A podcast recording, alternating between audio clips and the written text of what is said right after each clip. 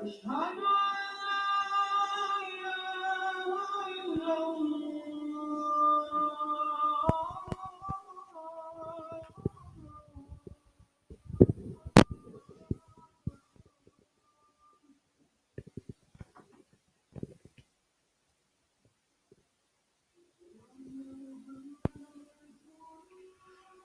کعبہ میں دو سو دس دن بعد نماز جمعہ ادا۔ کرونا وائرس کی عالمی وجہ کرونا وائرس کی عالمی وبا کی وجہ سے مسجد الحرام میں دو سو دس دن بعد پہلی جمعہ کے آج ادا کی گئی۔ انتظامیہ نے جمعے کی صبح سویرے مسجد الحرام کے گیارہ دروازے نمازیوں کے استقبال کی خاطر کھول دیے تھے۔ سعودی عرب کے میڈیا کے مطابق اس موقع پر سخت احتیاطی تدابیر اختیار کی گئیں۔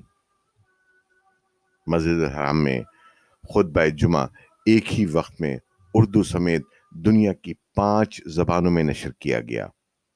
اس مقصد کے لیے جنرل ریزیڈنسی کے ڈیجیٹل پلیٹ فارمز اور ریڈیوز کی پانچ مختلف فریکوینسیز استعمال کی گئیں۔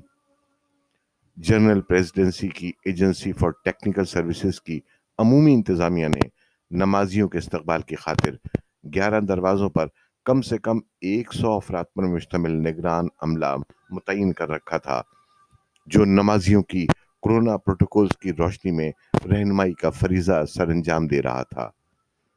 مسجد حرام کے دروازے کی انتظامیہ کے ڈائریکٹر فہد فہد کے مطابق معتمرین کے ذریعے مسجد حرام میں داخل ہونے کی اجازت تھی، جبکہ دوسرے نمازی باقی دروازوں کے ذریعے نماز جمعہ پڑھنے کے لیے مسجد حرام میں داخل ہوئے۔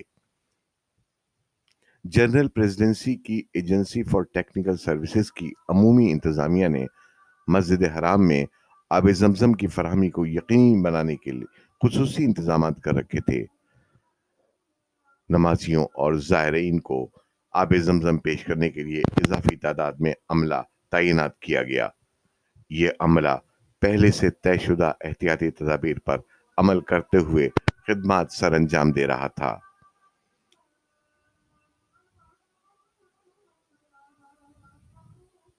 پروجیکٹ ڈائریکٹر احمد الندوی کے مطابق نماز جمعہ کے دوران مسجد الحرام کے مختلف حصوں میں دو ہزار سات سو پچاس زمزم کی بوتلیں تقسیم کی گئیں۔ احمد الندوی نے بتایا کہ نماز جمعہ کے موقع پہ پچپن ملازمین نگرانی کے فرائض انجام دے رہے تھے۔ جبکہ ان کے زیر کمان کم سے کم تین سو پچاس ورکرز نے خدمات انجام دی۔ زمزم کی تقسیم کے موقع پر پہلے سے وضع کردہ احتیاطی تدابیر پر سختی سے عمل کیا گیا۔ نمازی کرونا وائرس سے محفوظ فضا میں نماز ادا کر سکیں۔ آج خانہ کعبہ میں دو سو دس دن بعد نماز جمعہ ادا کی گئی۔